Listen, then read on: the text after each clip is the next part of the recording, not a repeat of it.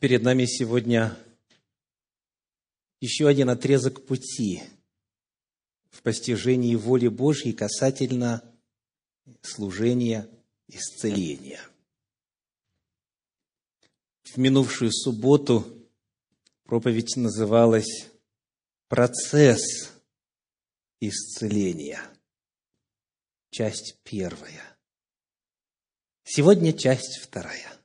Название проповеди «Процесс исцеления», открытый на страницах Священного Писания. В самом начале вопрос всем вам.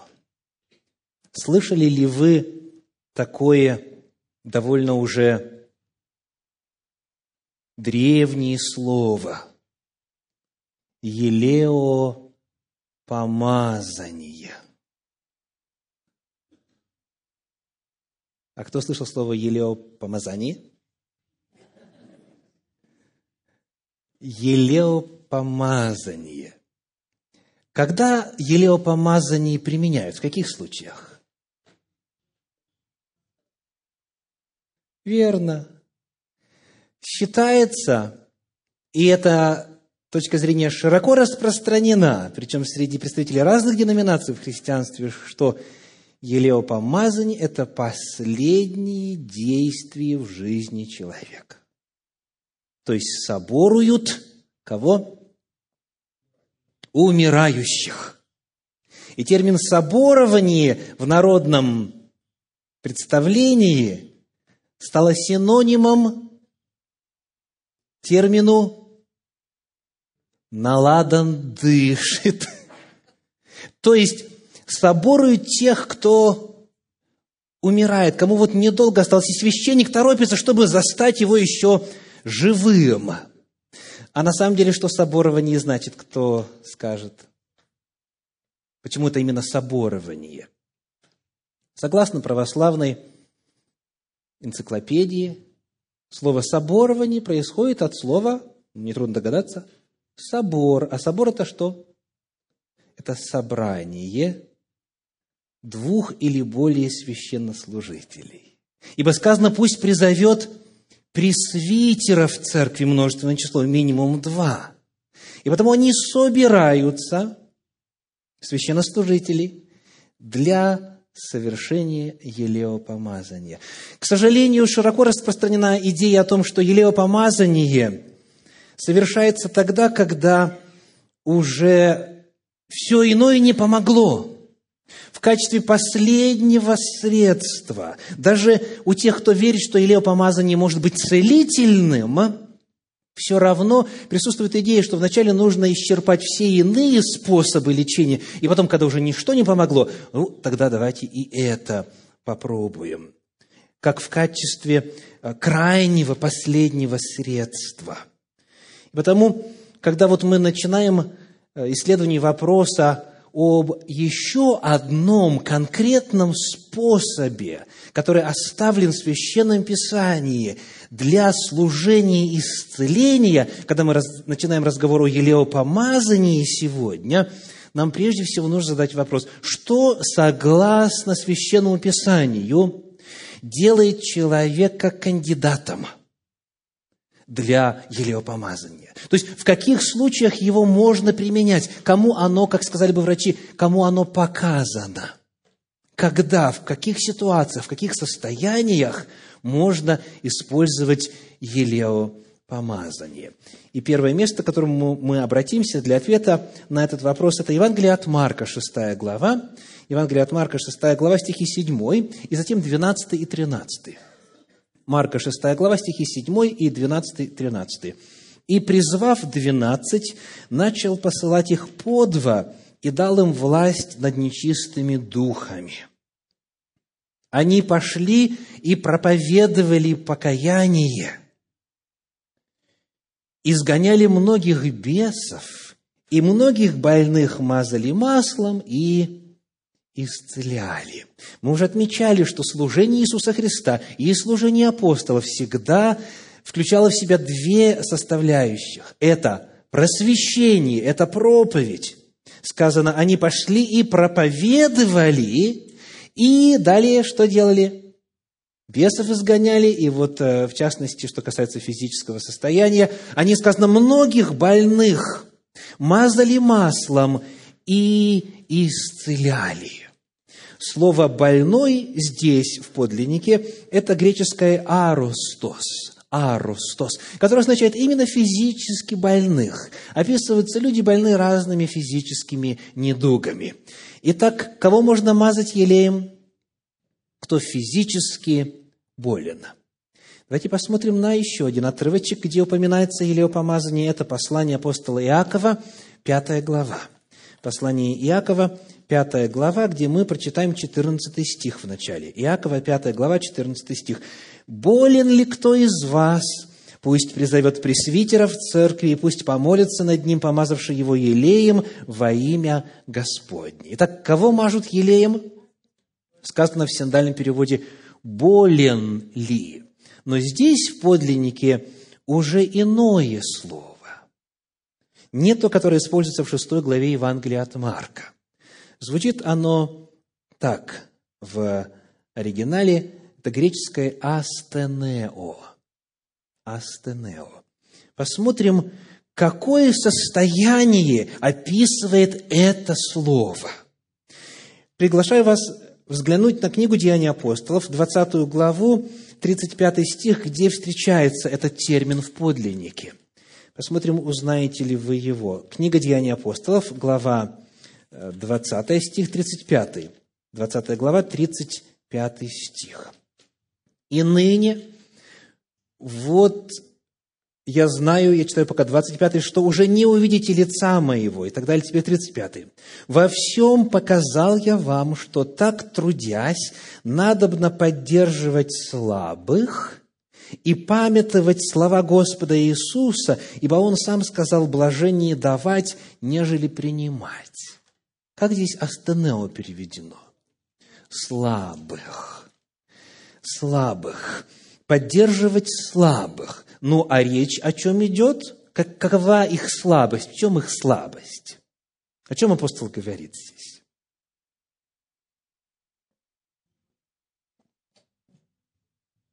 Те, кто отвечает правильно, отвечают очень негромко и не смело.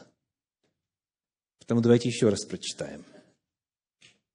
Во всем показал я вам, что так трудясь, то есть работая, надобно поддерживать слабых и памятовать слова Господа Иисуса, ибо Он сам сказал, блажение давать, нежели принимать. О какой слабости идет речь? О проблемах финансовых. Большое спасибо. В действительности – он говорил о том, что Иисус Христос учил давать, то есть помогать, поддерживать.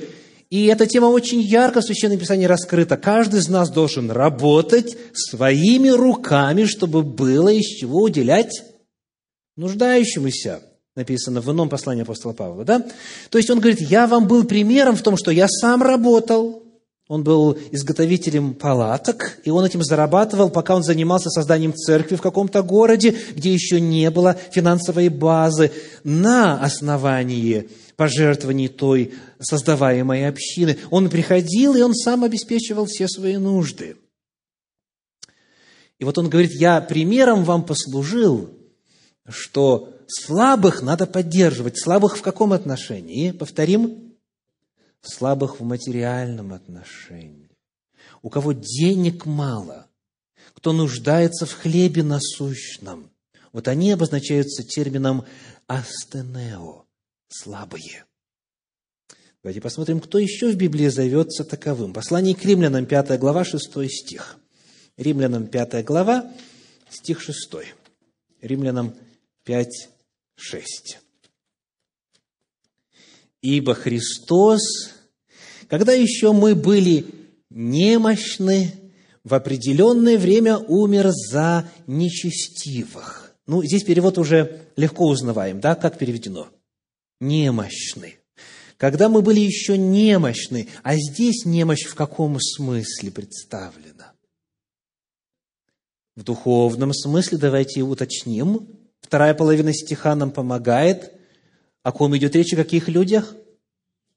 о нечестивых, то есть о людях, которые живут во грехе. Они немощны. Они немощны в том смысле, что даже если понимают, что этот грех нужно оставить, или, может быть, что эта привычка их убьет, или сократит их жизнь, или разрушит их семью, или лишит их работы и так далее, у них нет силы. Они немощны. Возможно, они вместе с апостолом Павлом могут произнести слова 7 главы послания к римлянам. «Доброго делать хочу, по внутреннему человеку нахожу удовольствие в законе Божьем, но...» Кто произнесет дальше? «Но в членах моих, в теле моем вижу иной закон, который делает меня пленником закона греховного. И потому он восклицает, «Бедный я человек! Кто избавит от меня, меня от всего тела смерти?» Немощные, о которых здесь речь ведется, это те, у кого нет сил совладать с грехом.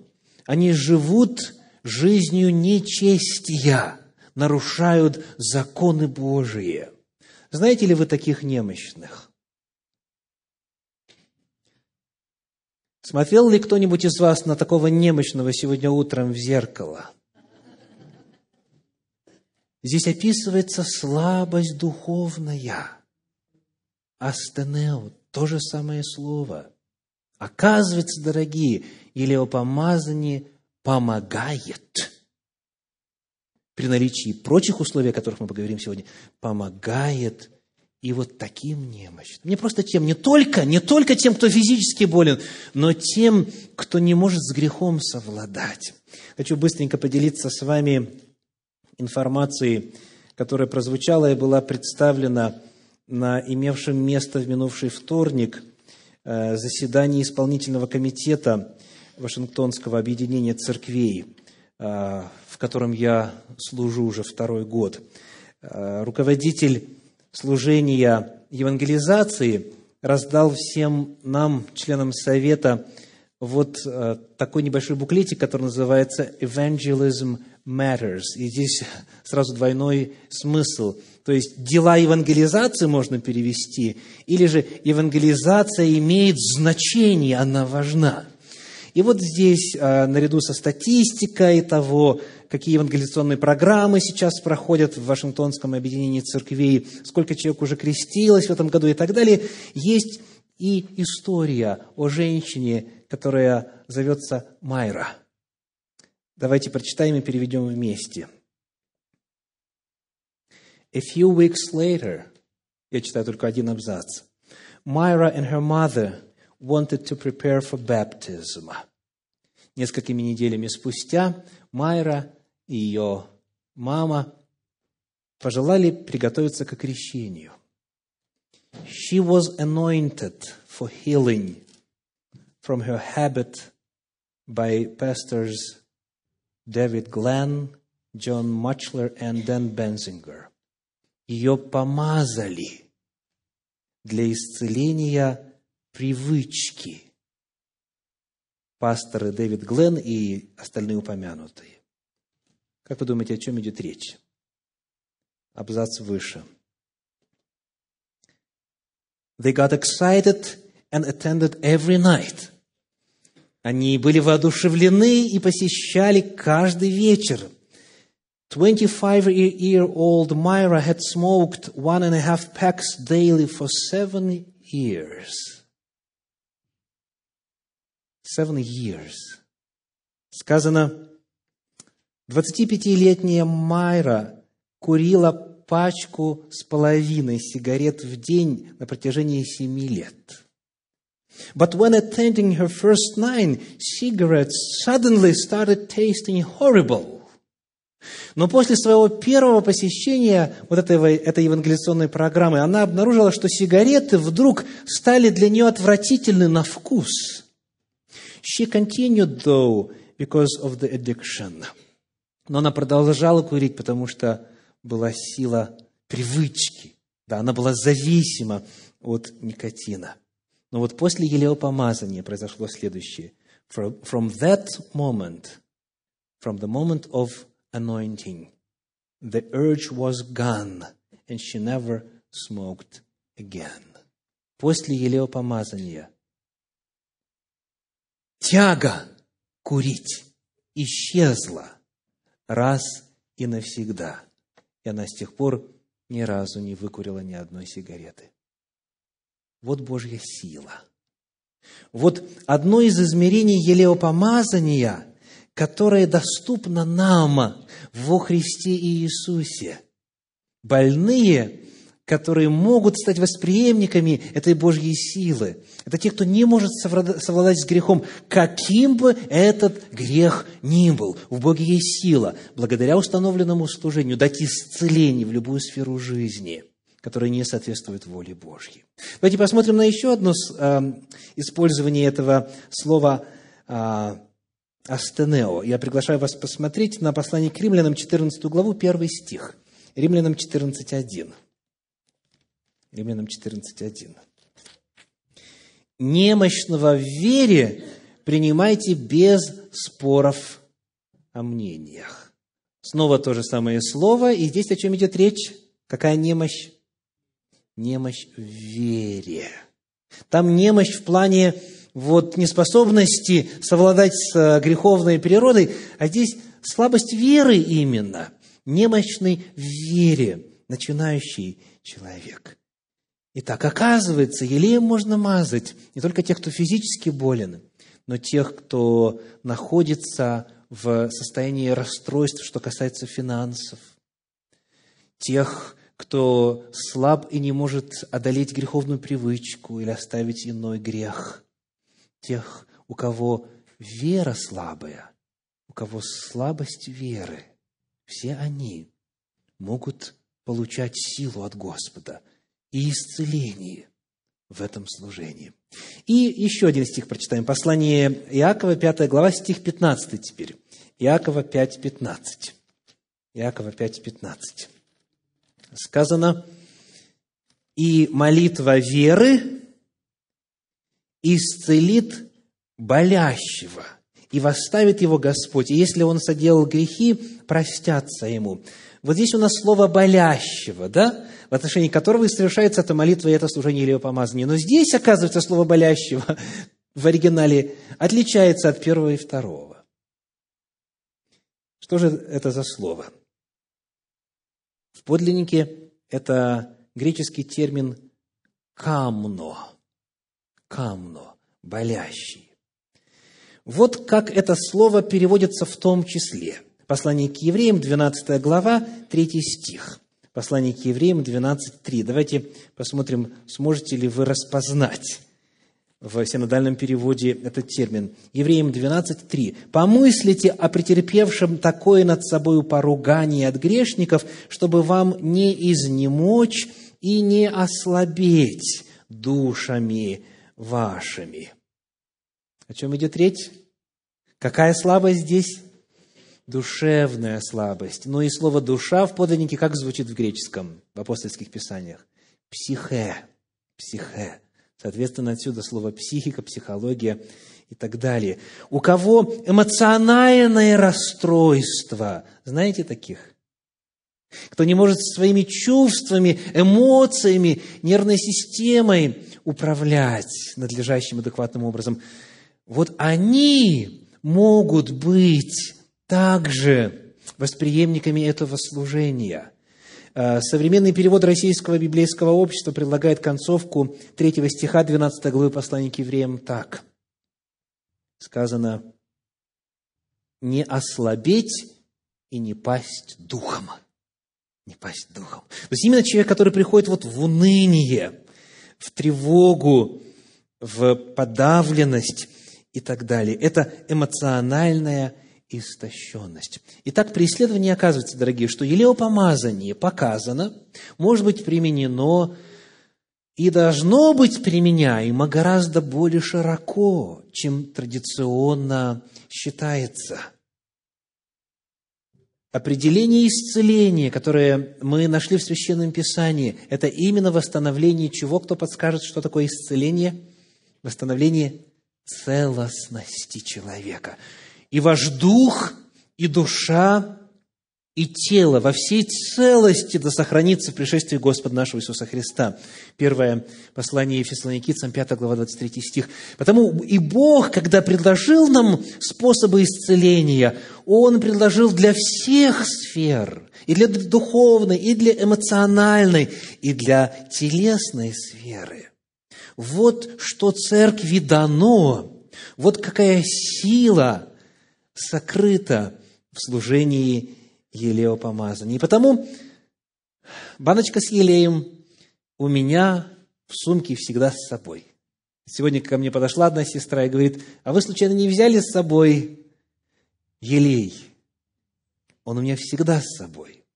Потому что ты никогда не знаешь, какого рода нуждающиеся будут там, куда ты идешь кого Господь пошлет навстречу, чтобы вот воспользоваться Божьей силой в той мере и в том формате, который Господь видит нужным на данный момент. Повторимся, мы не приказываем Богу, как нас исцелять. Мы вверяем себя Ему. Потому э, елеопомазание может быть применяемо гораздо более широко. Но и вот теперь вопрос, почему елей? Почему елей? В чем вот значимость, значение, смысл этого вещества? Ну, во-первых, что это такое? Что такое елей? Это масло. Масло. Почему так зовется елей? А, а, откуда оно берется? Из чего его производят? Из оливок или же маслин. Чувствуете, да? Масло маслины. А в английском языке как масло? Oil. Oil, да? Olives. В украинском языке, для тех из вас, кто в курсе, олия, да? Елей, слышите? Елей. Вот так стало, что а, моя фамилия этимологически происходит от этого слова, от слова «олия», потому «олинек», то есть тот, кто имеет дело с елеем, с маслом. Так вот, э, елей – это масло, это растительное масло. В категориях Палестины это оливковое масло. Но каков смысл? Что это означает? Кто скажет вслух?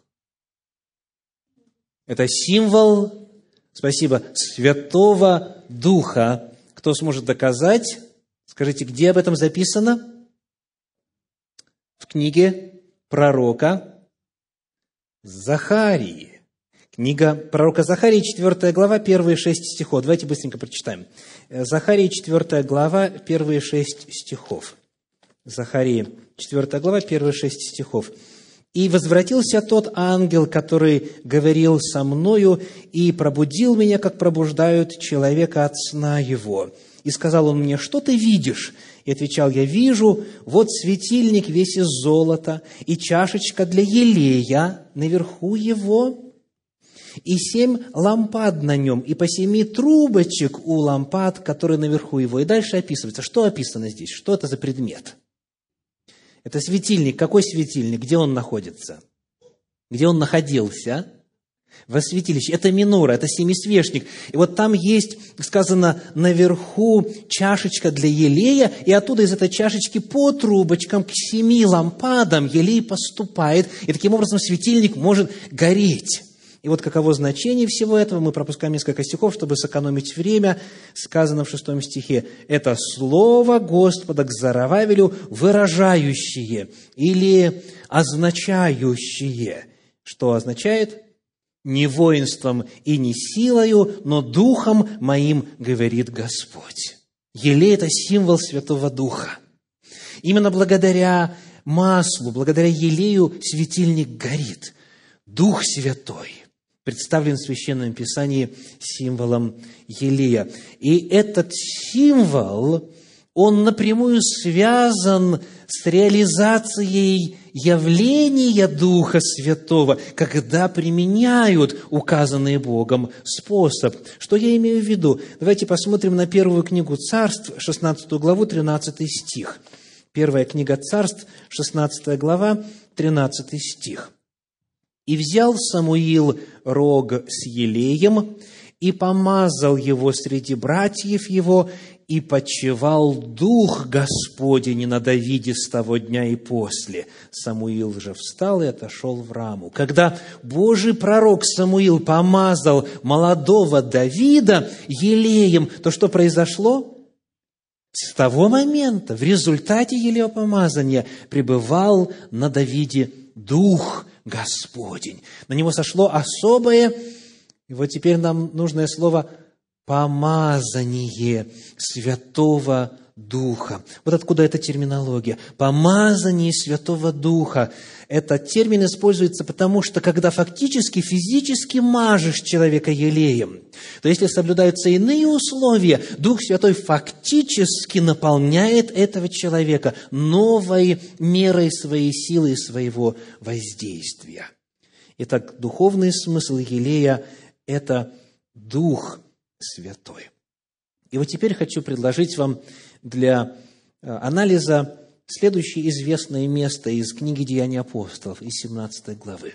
«Деяния апостолов», 17 глава, э, стихи 24 и 25. Если вдруг кто-то уже начал немножечко уставать, э, если считать от вот начала, от времени начала проповеди, то сейчас к вам призыв «Соберитесь, восстань, спящий, и воскресни из мертвых, да, и бодствуйте на всякое время, дух бодр, плоть же немощная и так далее. Ну, не то, чтобы я видел кого-то спящим, но на всякий случай. Итак, Деяния апостолов, 17 глава, читаем стих какой?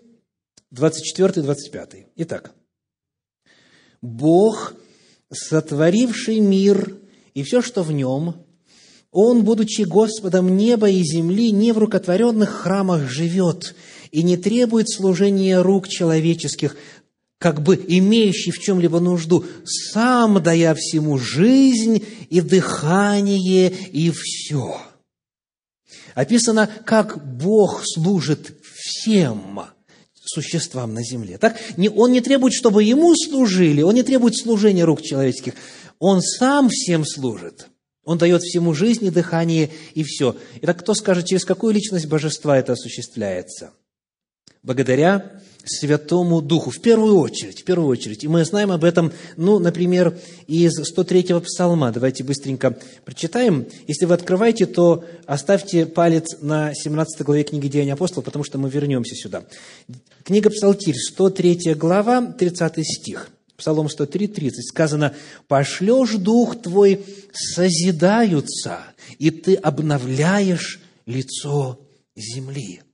То есть Бог содержит, созидает, поддерживает жизнь, восстанавливает бытие человека и любого другого существа своим духом. Еще раз, Пошлешь Дух Твой, созидаются, и Ты обновляешь лицо земли.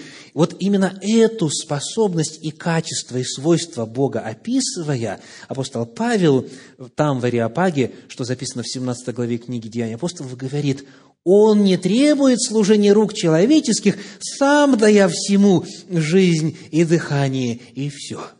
Почему мы об этом говорим в контексте цикла служения исцеления? Как вы думаете, какое слово в подлиннике используется, когда говорится о служении? О служении, в котором Бог не нуждается, но которому Он нам служит. Это должны знать все. Это то же самое слово, которое используется для обозначения вашего семейного врача. Какое? Терапео.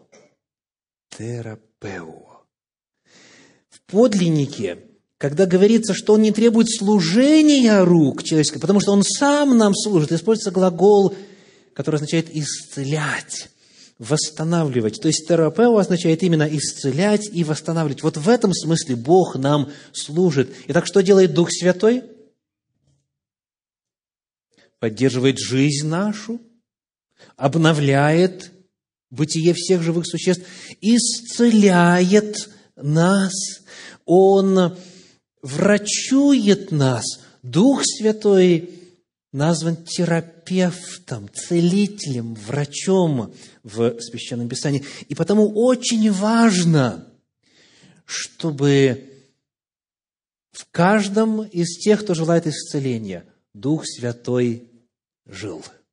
Не только как вот подаятель жизни, но чтобы были уже и более качественные взаимоотношения с этим Духом Святым, личностные взаимоотношения, чтобы Дух Святой теперь имел право поселиться в человеке не просто как источник энергии, а как личность, которая наполняет собою все человеческое естество. Давайте прочитаем об этом а, в книге Евангелие от Иоанна в 14 главе. Мы продолжаем исследование того, каким образом происходит исцеление. Наша проповедь, напомню, называется «Процесс исцеления», часть вторая. И мы говорим о роли Духа Святого в служении исцеления. Евангелие от Иоанна, 14 глава, стихи 16 по 23. «И я умолю Отца, — говорит Иисус, — и даст вам другого утешителя — так нужен ли вам утешитель? Если вдруг у вас астения психическая, расстройство нервов, не можете совладать с негативными эмоциями и так далее. Есть Дух Святой, врач, целитель, лучший психотерапевт. В подлиннике параклетос, призванный быть рядом, призванный вот утешать, подкреплять, поддерживать, утешитель, говорит синодальный перевод. Дальше. Да пребудет с вами вовек Духа истины, которого мир не может принять, потому что не видит его и не знает его, а вы знаете его, и он с вами пребывает, и в вас будет. Представляете, врач, целитель, который внутри вас находится, который отлично знает, что сейчас происходит в состоянии вашего тела или души или духа. Вот что дано нам на основании служения Иисуса Христа. «Я умолю Отца, — говорит Иисус, — и Он пошлет утешителя. Он в вас будет. Не оставлю вас сиротами. Приду к вам». Иисус говорит, «Я приду к вам». Как? Послушайте внимательно. Еще немного, и мир уже не увидит меня, а вы увидите меня, а вы увидите меня, ибо я живу, и вы будете жить. Как вы думаете, о чем он говорит? Что значит «вы увидите меня»? Не о втором пришествии идет речь, если вдруг кто искусился такой мыслью. В тот день вы узнаете вы, что я в Отце моем, и вы во мне, и я в вас.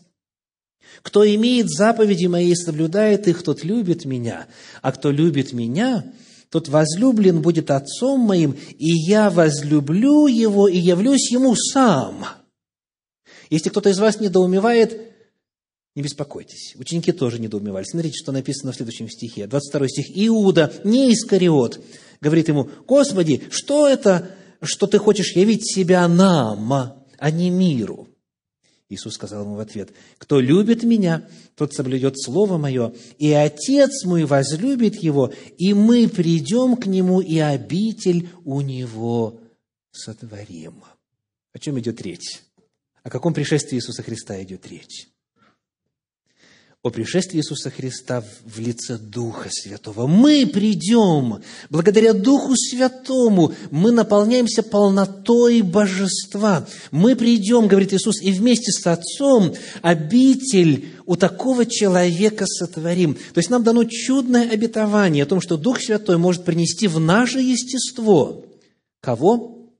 Самого Бога, Отца, Сына и Святого Духа. В естество человеческое может войти Божья жизнь, жизнь самого Бога. Касается ли это мыслей, сказано, мы имеем ум Христов. Касается ли это чувств, сказано, у вас должны быть такие же чувствования, как и во Христе Иисусе. Касается ли это состояние тела нашего, все естество человека. Мы соделались причастниками божеского естества, благодаря тому, что Дух Святой доступен сегодня в качестве целителя для всех нас. Вот какое чудо! И вот какой способ исцеления приготовил для нас по милости своей Господь. Итак, мы говорили о елее, о елеопомазании, о том, для кого оно применяется, и что оно значит, и как выражается. Ну и последний на сегодня вопрос.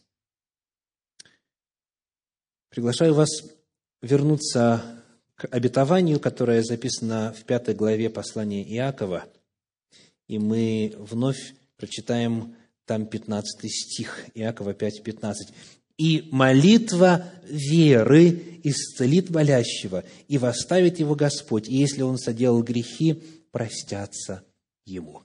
Хочу задать вам вопрос о фразе «молитва веры». Чья это молитва? Что она описывает? Какая именно эта молитва? Это по-прежнему контекст елеопомазания и применение Духа Святого, востребование Духа Святого для исцеления молитва веры. Чья это молитва? Ну, чтобы помочь, упомяну, что в подлиннике здесь используется довольно уникальное слово. В оригинале оно встречается всего три раза, здесь и еще в двух местах. Это греческое слово «еухе». «Еухе». Вот что оно означает. Обет, клятва, молитва. То есть это, да, молитва, но особого свойства. Вот в двух других случаях, когда оно используется, мы находим его в 18 главе книги «Деяния апостолов», это слово, в 18 стихе. «Деяния апостолов» 18, 18 говорит, «Павел, пробыв еще довольно дней, простился с братьями и отплыл в Сирию, и с ними Акила и Прескила, остригши голову в Кенхреях по обету». Еухе в подлиннике. Это именно обет. Обет. 21 глава рядышком, 21 глава, 23 стих говорит, 21-23. «Сделай же, что мы скажем тебе. Есть у нас четыре человека, имеющие на себе обет». Так, главное базовое значение этого слова – это именно обет. Обет – обещание, провозглашение уст. Итак, соединяем вместе две идеи. Обет веры или провозглашение веры – кто это осуществляет? Кто тут что-то произносит? Сам нуждающийся. Абсолютно верно. Говорится ранее о пресвитерах, что они помолятся над этим человеком, помазавшим его елеем.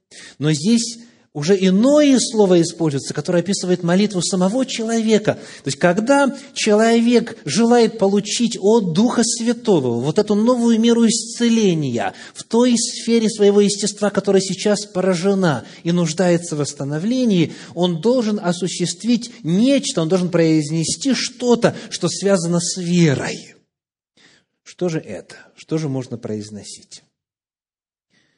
Какие слова будет оправданно произносить.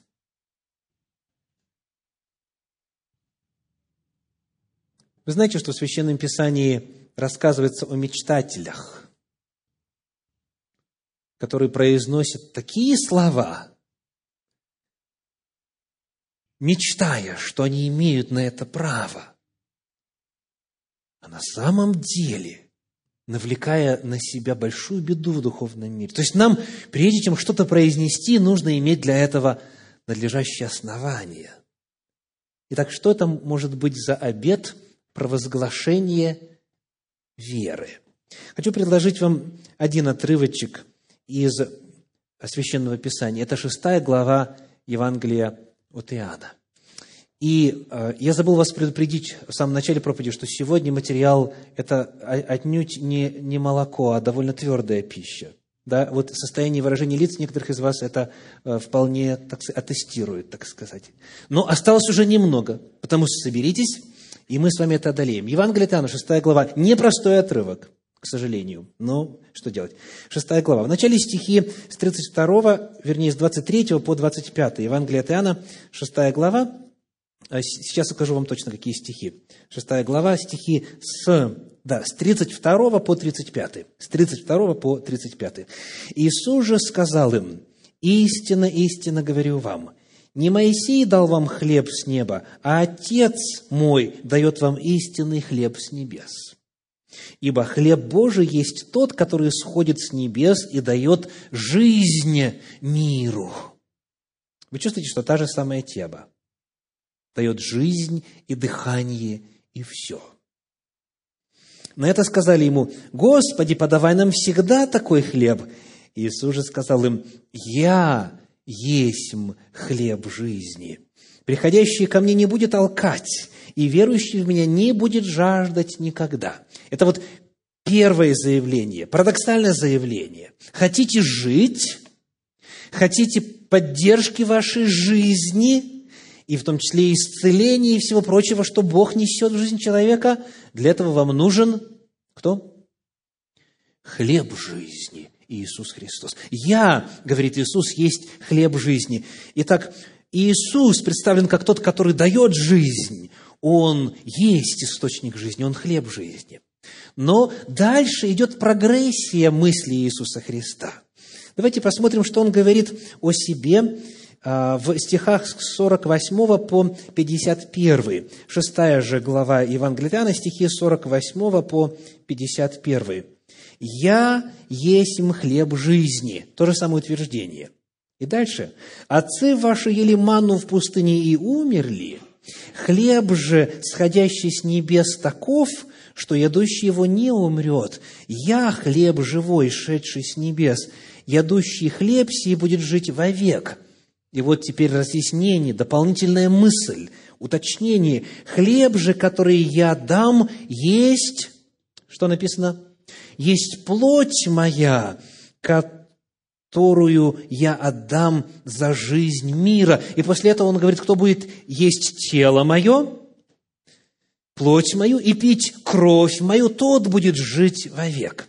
Итак, первое утверждение, я есть хлеб жизни, я жизнедатель. Каким образом Иисус дает нам жизнь? Благодаря своей жертве.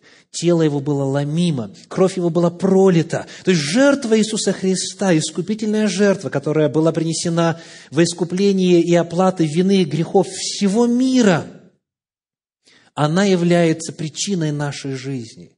Потому что если бы этого не было, то мы давным-давно исчезли бы. И Иисус Христос взял на себя грехи всего мира, потому Он дает жизнь, в том смысле, что Он свою жизнь отдал, чтобы мы обрели в нем спасение и жизнь вечную. Итак, жизнь дает Иисус Христос, который отдал себя в качестве жертвы за грех. Но это еще не все. Давайте почитаем дальше стихи 60, то есть 60 по 64 и далее 68. Евангелие от Иоанна, 6 глава стихи 60 по 64 и 68. Многие из учеников его, слыша то, говорили, какие странные слова. Кто может это слушать? Ну, я не, спрошу тот же вопрос а, вот залу. Кто считает это странными словами, да? И вот Иисус отвечает. Но Иисус, зная сам в себе, что ученики его ропщут на него, сказал им, это ли соблазняет вас? Что же, если увидите Сына Человеческого, восходящего туда, где был прежде? Дух животворит. Кто животворит? Дух животворит. Дух дает жизнь. Плоть не пользует немало. Ну, не будем время тратить на объяснение этой непонятной фразы. Слова, вот что понятно. Слова, которые говорю я вам, суть дух и жизнь. Слова, которые говорю я вам, суть дух и жизнь, но есть из вас некоторые неверующие. То есть Христос говорит, я есть хлеб жизни, ядущий мою плоть, пьющий мою кровь будет жить. Христос говорит, мои слова – это дух и жизнь. Вот что дает жизнь. Но есть среди вас неверующие, которые говорят, и это и есть исцеление. И вот это лечит. Дорогие, тут мы перед выбором. Есть верующие, а есть неверующие. Господь открывает перед нами удивительную истину. Сам Иисус Христос, Его естество, Его жизнь, Его подвиг на земле, Его служение, Его жертва, Его воскресение, Его победа над грехом. Все это нам доступно благодаря Слову, которое Он оставил. И когда мы принимаем Слово Его, откуда мы узнаем и о жертве Его, и о победах Его, и когда мы этим Словом питаемся, когда мы едим Его, вот тогда дух и жизнь, который содержится в нем, благодаря Духу Святому, данному нам, производит что? исцеление, восстановление, преобразование, духовное рождение, лечение и освобождение от многих телесных, душевных и духовных недугов. Вот что нам дано. Но есть среди вас, говорит Иисус, некоторые неверующие. Неверующие. И вот дальше 68 стих. Симон Петр отвечал ему, «Господи, кому нам идти? Ты имеешь глаголы вечной жизни. У тебя слова, которые несут жизнь. Ученики поняли, 12 учеников поняли и приняли это. Итак, давайте подведем какой-то итог. Что дает жизнь в конечном итоге?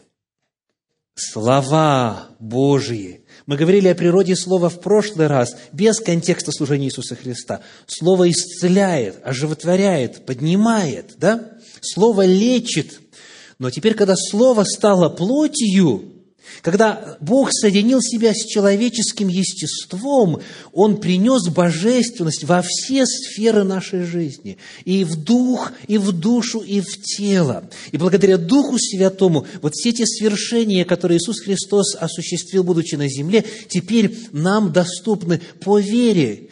Куда нам еще идти?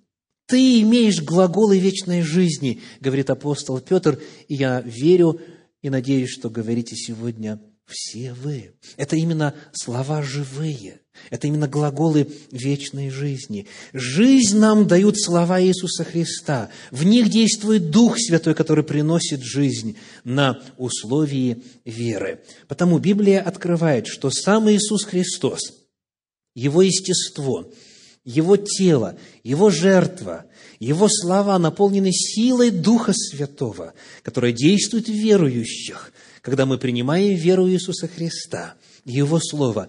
И вот мы подошли к ответу на вопрос, что значит исповедовать веру, что значит обет веры или заявление веры. Что должен больной провозгласить? Вот эти животворящие слова – которые описывают служение Иисуса Христа применительно каждому из нас лично. Мы исповедуем эту веру вслух. На практике это означает следующее. Вот алгоритм на основании того, что мы сегодня уже открыли. Мы находим в опыте Иисуса Христа, в том, что с ним имело место, в том, что Он испытал. Находим проблему, которая есть у нас – или если нет точь-в-точь точь этой проблемы, мы не находим на страницах Священного Писания, мы находим аналог этой проблемы, скажем, эту же сферу, в которой он был искушаем и где он одержал победу. Или же, если это произошло не с самим Иисусом Христом, но он в своем служении этим послужил кому-то, исцеляя такую болезнь или вот такой недуг и так далее, прощая грехи, отпуская измученных на свободу, вместо духа уныния давая дух радости и так далее. Если Он это совершил для кого-то, это тоже нам принадлежит, потому что Он служил всему человечеству. Он со всем человечеством объединил себя узами родства, когда стал человеком и родился от Девы Марии. Потому мы находим в опыте Иисуса Христа то, что соответствует нашей нужде, нашей проблеме, нашей беде, нашей слабости, нашей болезни. И что делаем потом? Что делаем потом? Второй шаг. Мы верой это принимаем как свое.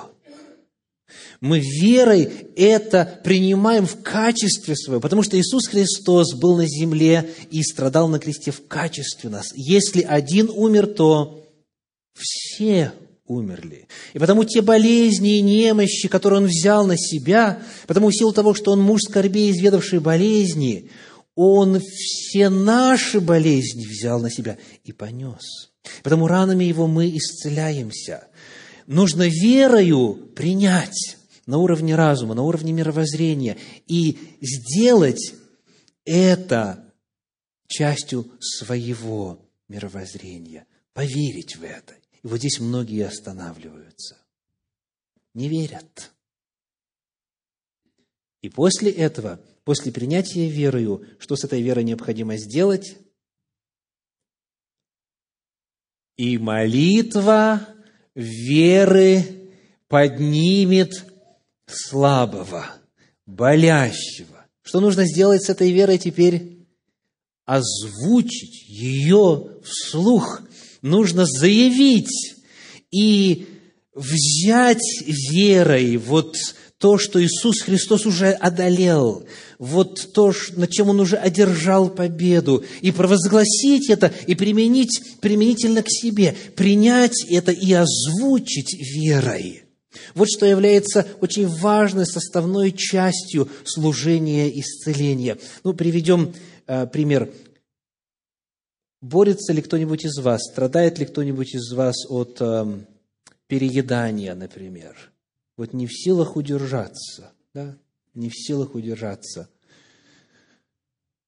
Вы знаете, что это нельзя, что это вам во вред, что уже и поздно, и в принципе это есть нельзя, и так далее, и так далее. Или слишком много, что уже, уже, уже сверх положенного. Понимаете, осознаете, но силы нет. Знакомая ситуация? Ну, есть у нас там пару человек, да, которые вот а, признаются. так, теперь что мы делаем? Что мы должны сделать, чтобы воспользоваться служением Иисуса Христа? Мы должны найти в опыте Иисуса Христа что-то связанное с пищей и с воздержанием от пищи. Есть такое в служении Иисуса Христа? Есть? Конечно. Сорок дней, сорок дней ничего не ел в те дни, говорят Евангелие.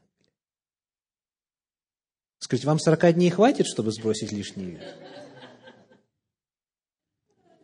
40 дней ничего не ел в те дни. Скажите, есть ли в Иисусе Христе победа над обжорством, над неудержностью в пище, в употреблении того, что не надо и? Есть! Дорогие, когда Он был там, Он не для себя там был – он был без греха, ему не нужно было доказывать, что он может победить свою плоть и свой аппетит. В качестве кого он был там? В качестве каждого из нас. Потому кто в пустыне держал победу над аппетитом? Кто? Поднимите руку. Кто держал победу? Да, да. Дорогие, это вопрос веры. Если вы верой принимаете победу, которая одержана Иисусом Христом, то тогда эта победа становится вашей победой. И тогда вместо того, чтобы просить, что вы делаете в молитве? Что вы делаете в молитве? Вы принимаете эту победу. И это совершенно другая молитва в итоге, дорогие, совершенно другая молитва. То есть задача в молитве таким образом применить вот ту победу, которую в Иисусе Христе уже одержана, потому что она одержана ради каждого из нас. Значит, в нем мы уже одержали победу. И если это в Слове Божьем описано, а это дух и жизнь эти слова, то тогда мы их принимаем с верой, мы провозглашаем их применительно к себе. И молитва веры, и провозглашение веры что делает? Исцелит. Если не хватит с первого раза, продолжайте это делать, но не в качестве просителя, а в качестве верующего, применяя, принимая Божью победу. А если вдруг у кого-то какая-то зависимость от наркотических средств, алкоголь ли то или иной наркотик, есть ли в опыте Иисуса Христа что-то, что говорит о Его победе над наркотическими средствами? Есть? Например, Евангелие от Марка, 15 глава, стихи 22 и 23.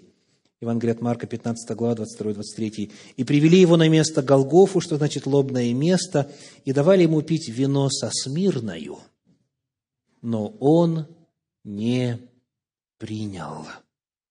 Вино со смирною – это как раз-таки наркотический напиток, который притуплял ощущение боли и осознание реальности происходящего. Его из милости давали тем, кого распинали.